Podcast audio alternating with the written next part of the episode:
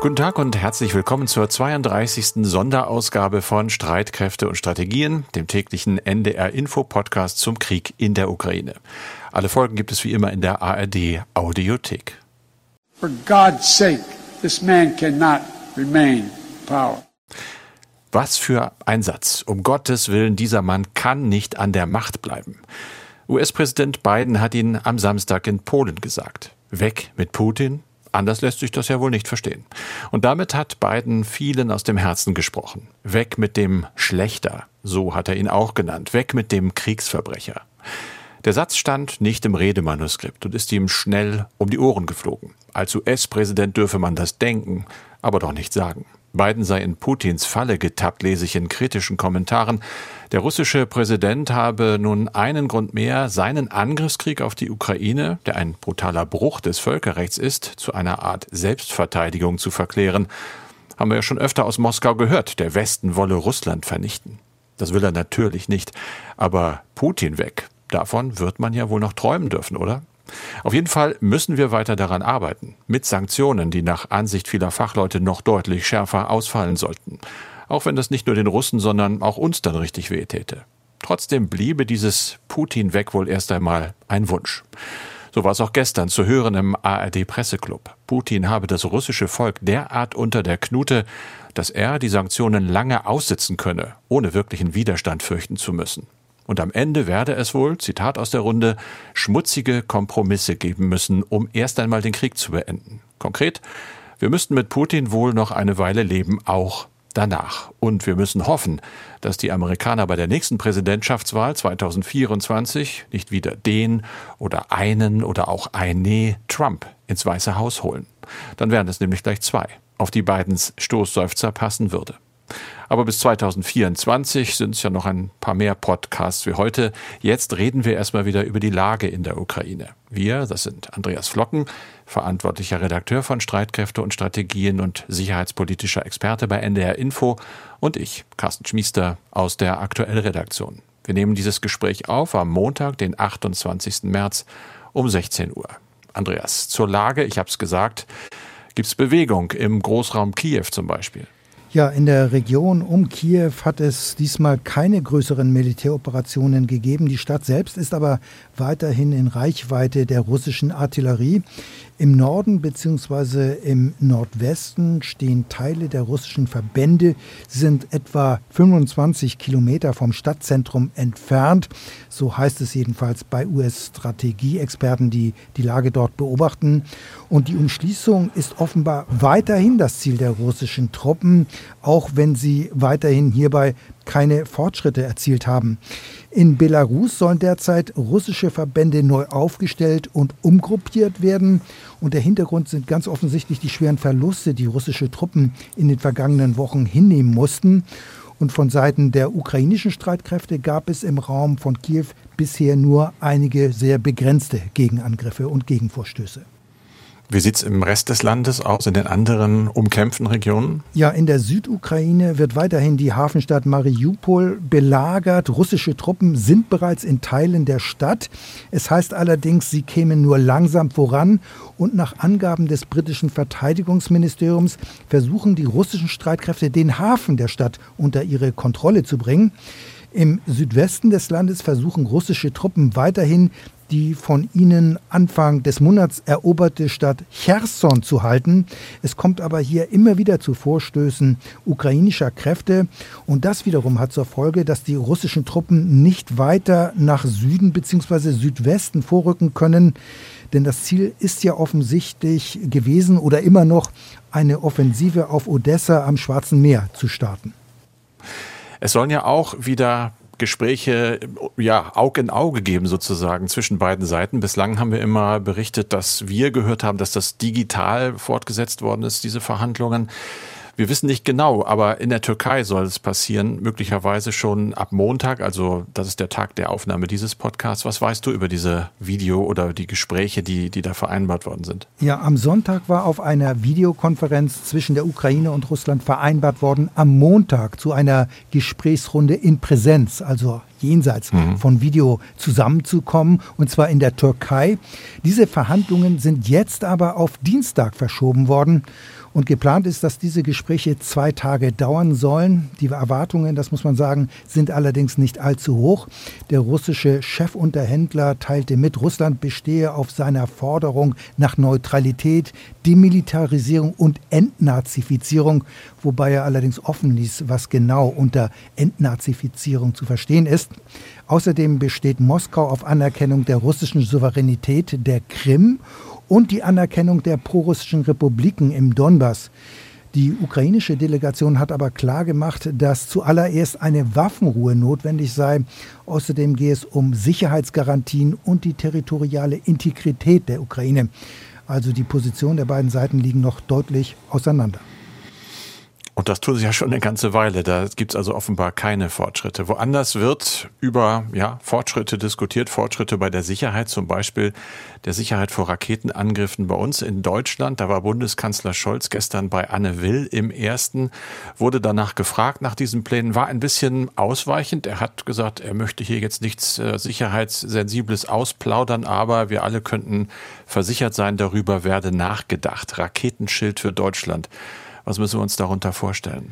Ja, man muss erst mal sagen, Raketenabwehr, das ist eine sehr komplexe Angelegenheit und das ist auch ein sehr schwieriges Thema, sage ich mal so. Und was bisher zu hören ist, das klingt doch noch ziemlich nach Vorüberlegungen. Du hast es ja eben auch schon angedeutet oder gesagt. Also die Bundesregierung, die hält sich im Augenblick sehr bedeckt und ich finde durchaus nicht ganz so unrecht, denn eine Raketenabwehr wirft zahlreiche Fragen auf. Allein die Vorstellung, man könne ganz Deutschland flächendeckend vor Raketenangriffen aller Art schützen, also das ist unrealistisch und das hat mit der Wirklichkeit nun gar nichts zu tun. Das ist einfach unmöglich und da werden einfach falsche Erwartungen geweckt. Es können höchstens bestimmte Objekte oder sogenannte Punktziele geschützt werden und es stellt sich dabei immer die Frage, gegen welche Raketen konkret will man sich verteidigen. Und man muss nämlich sehen, es gibt die verschiedensten Raketen mit unterschiedlichen Reichweiten und die lassen sich nicht alle mit einem einzigen System abwehren. Eine Abwehr von Interkontinentalraketen, also mit einer Reichweite von mehr als 5000 Kilometern, ist in Deutschland zum Beispiel überhaupt nicht möglich. Und dann gibt es auch die sogenannten Hyperschallwaffen. In Russland ist ja auch die Kinschall-Rakete eingesetzt worden. Wir haben ja darüber auch im Podcast berichtet.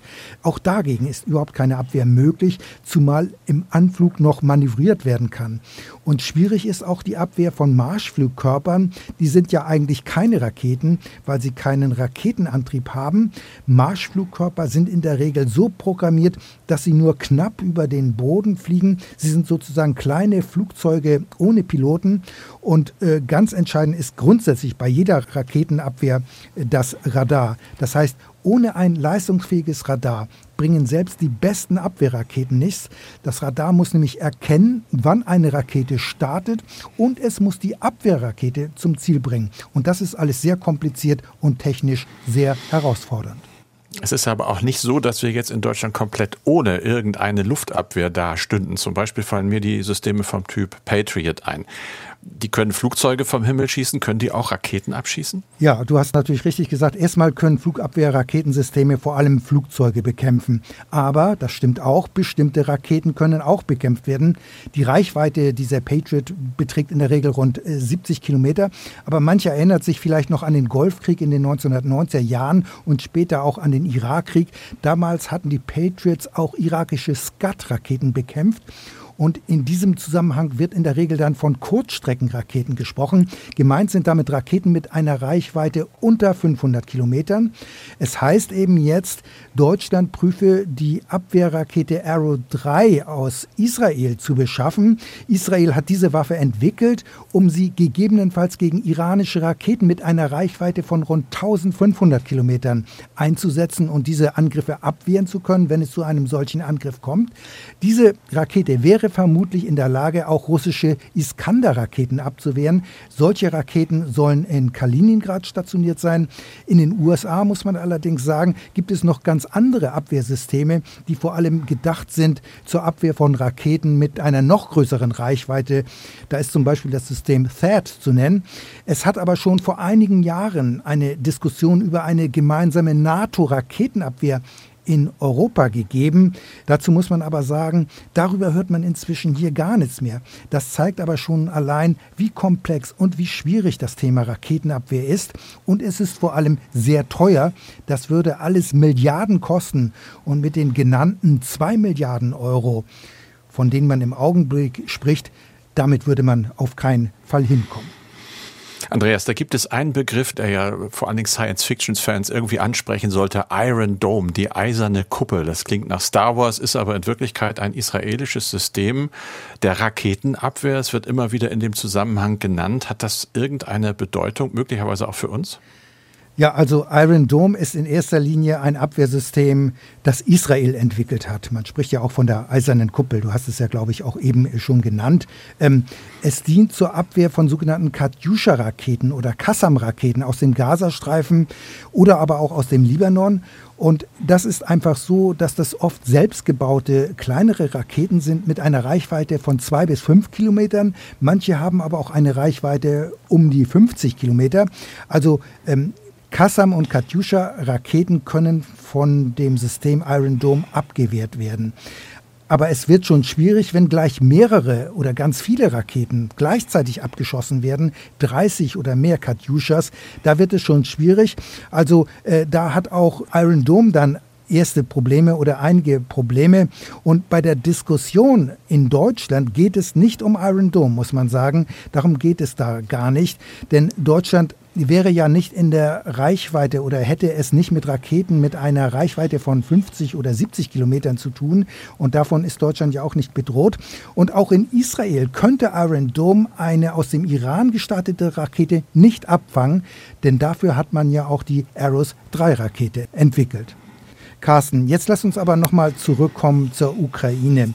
Auch wenn die russische Militärführung kürzlich erklärt hat, sie wolle sich militärisch auf den Osten der Ukraine konzentrieren, also den Donbass zum Beispiel, es hat am Wochenende wieder Angriffe auch im Westen gegeben. Unser Kollege Bernd Muschborowska hat darüber aus Lviv berichtet, auch über die große Angst vor russischen Spionen. Sind die eine echte Gefahr oder wie ist das einzuschätzen? Also ich entnehme dem Bericht, dass man das in Lviv und auch sonst in der Ukraine wirklich so einschätzt. Äh, man hörte in diesem Stück, dass Leute beobachtet worden seien, die nach den Raketenangriffen ganz genau, wahrscheinlich mit ihren Handys, die Schäden, die diese Raketen, die russischen verursacht haben, dokumentiert hätten. Da soll ein Laptop beschlagnahmt worden sein. Da hat man dann rausgekriegt, diese Bilder und Daten sind äh, irgendwo an russische Empfänger geschickt worden. Es gibt dann weitere Beobachtungen, auch Behauptungen natürlich, dass Ziele ausgekundschaftet würden im Westen der Ukraine von solchen Spionen.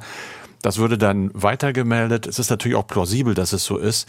Es gibt offenbar überall mittlerweile eine sehr, sehr große Vorsicht. Der Kollege Bernd hat berichtet aus einem Café, ein Café ist ja normalerweise ein Ort des freien Austausches, aber nicht mehr in Lviv. Da werden Pässe am Eingang kontrolliert. Leute, die einen russischen oder einen belarussischen Pass haben, dürfen nicht mehr rein.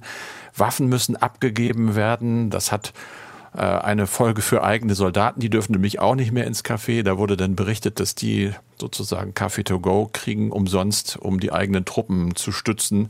Kleiner Randaspekt. Äh, also da scheint sich jetzt mittlerweile so eine Atmosphäre des, wem kann man hier überhaupt noch trauen, breit zu machen. Und allein das spielt ja schon den Russen in die Hand. Es gibt aber eben auch andere Berichte. In den vergangenen Tagen habe ich das immer wieder gelesen, nach denen es wohl auch in der russischen Armee nicht zu wenig Leute gibt, die Zuträger sind für die ukrainische Seite die also zum Beispiel ukrainischen Geheimdiensten was über Truppenbewegungen sagen, wer gerade wo ist, wenn die das nicht selber rauskriegen über gehackte Handys. Das wiederum zusammen mit westlichen äh, Geheimdiensterkenntnissen könnte ja auch erklären, warum den Ukrainern auf ihrer Seite eben auch in der Vergangenheit und auch in der Präsenz immer wieder sehr genau gezielte Angriffe auf russische Einheiten gelingen und gelungen sind. Es ist wie immer vermutlich in diesem Krieg Aufklärung ist ein ganz, ganz wichtiger Faktor und das kann nicht nur über Satelliten funktionieren, das funktioniert am Boden über Menschen. Und da, das ist mein Eindruck zumindest, sind auf beiden Seiten natürlich Spione am Werk und gucken, dass sie irgendwelche vertraulichen Informationen der anderen Seite zukommen lassen. Carsten, über das ominöse Z als Symbol des russischen Angriffs auf die Ukraine haben wir schon mehrfach hier gesprochen in diesem Podcast. Niemand weiß wirklich, wo das Symbol herkommt. Aber es steht für Putin und seine Soldaten ein klares prorussisches Symbol und es ist auch in Deutschland schon gezeigt worden. Aber das soll künftig nicht mehr erlaubt sein. Wer will denn dagegen vorgehen?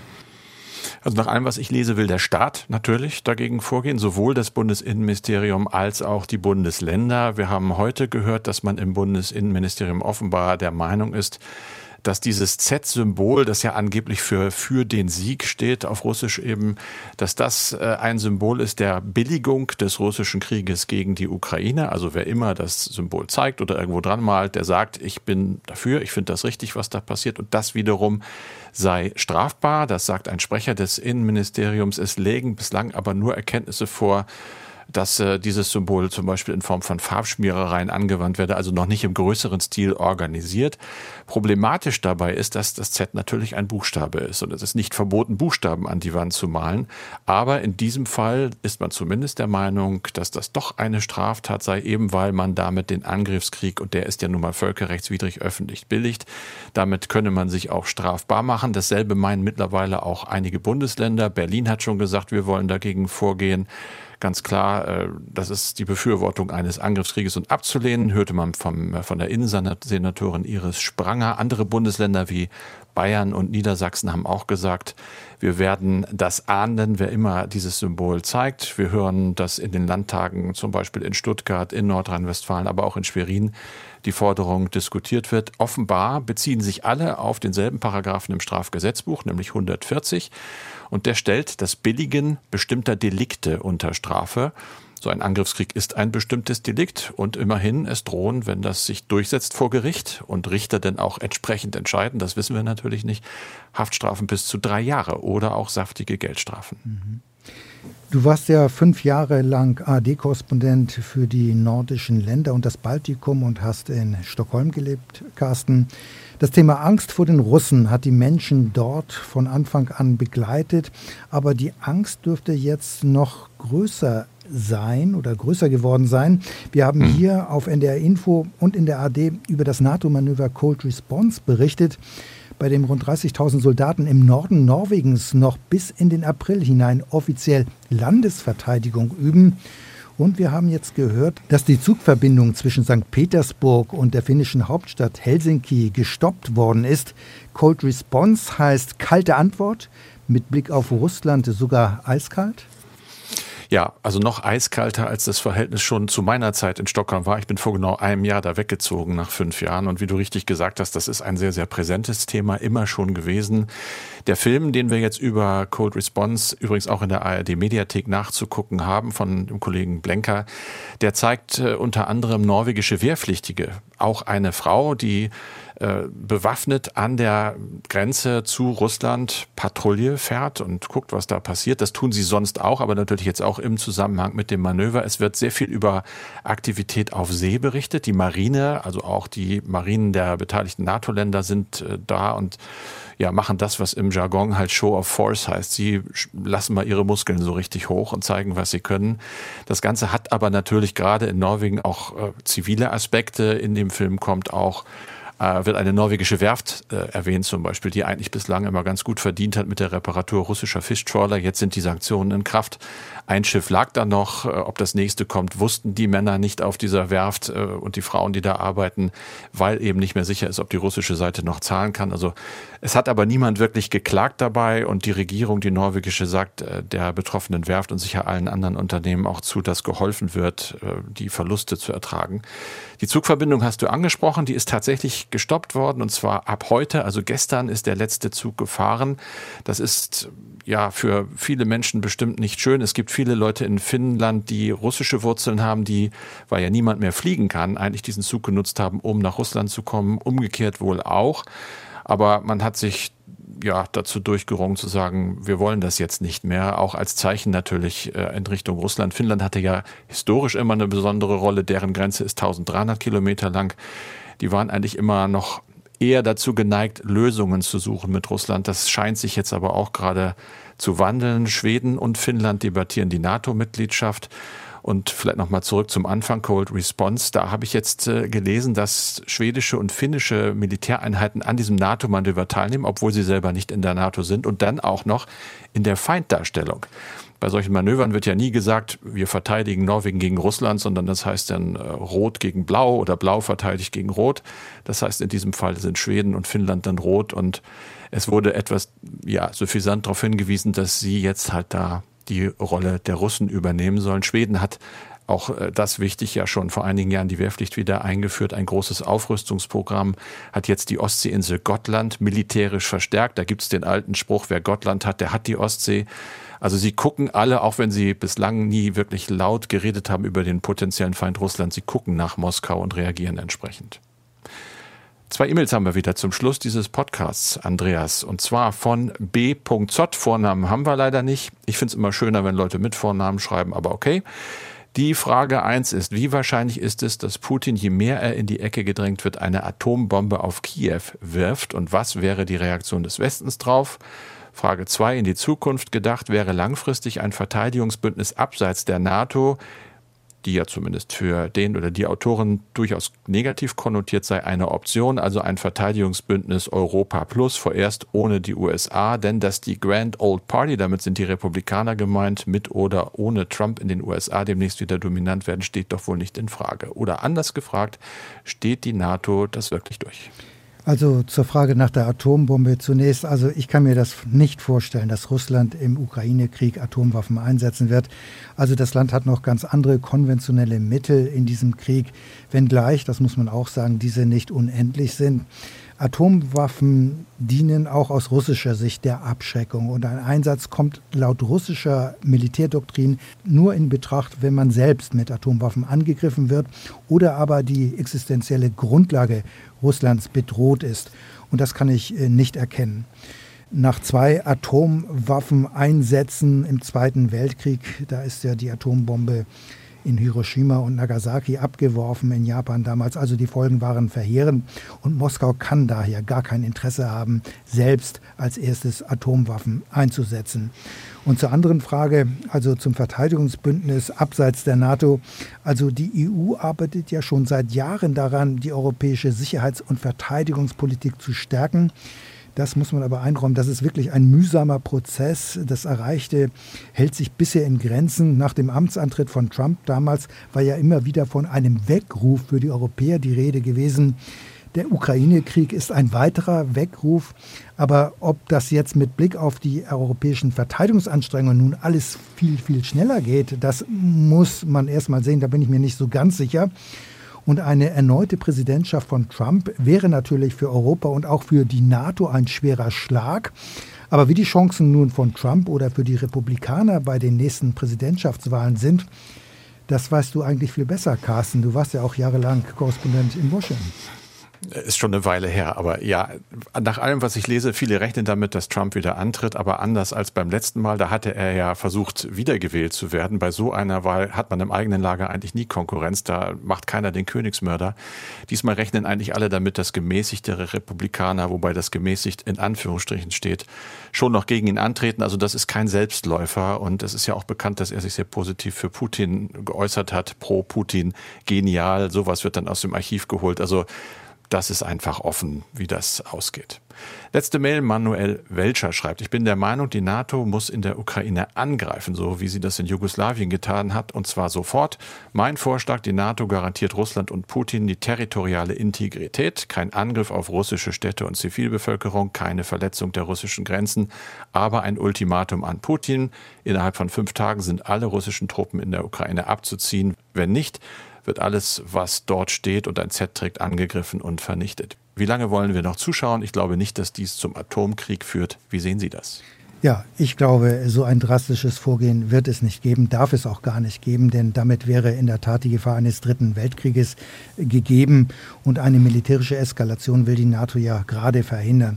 Aber auch bei einigen anderen Mails äh, war zu entnehmen, dass so mancher Mailschreiber die Position vertreten hat, man dürfe sich von Russland nicht alles diktieren lassen, sondern müsse viel offensiver sein und viel aktiver sein.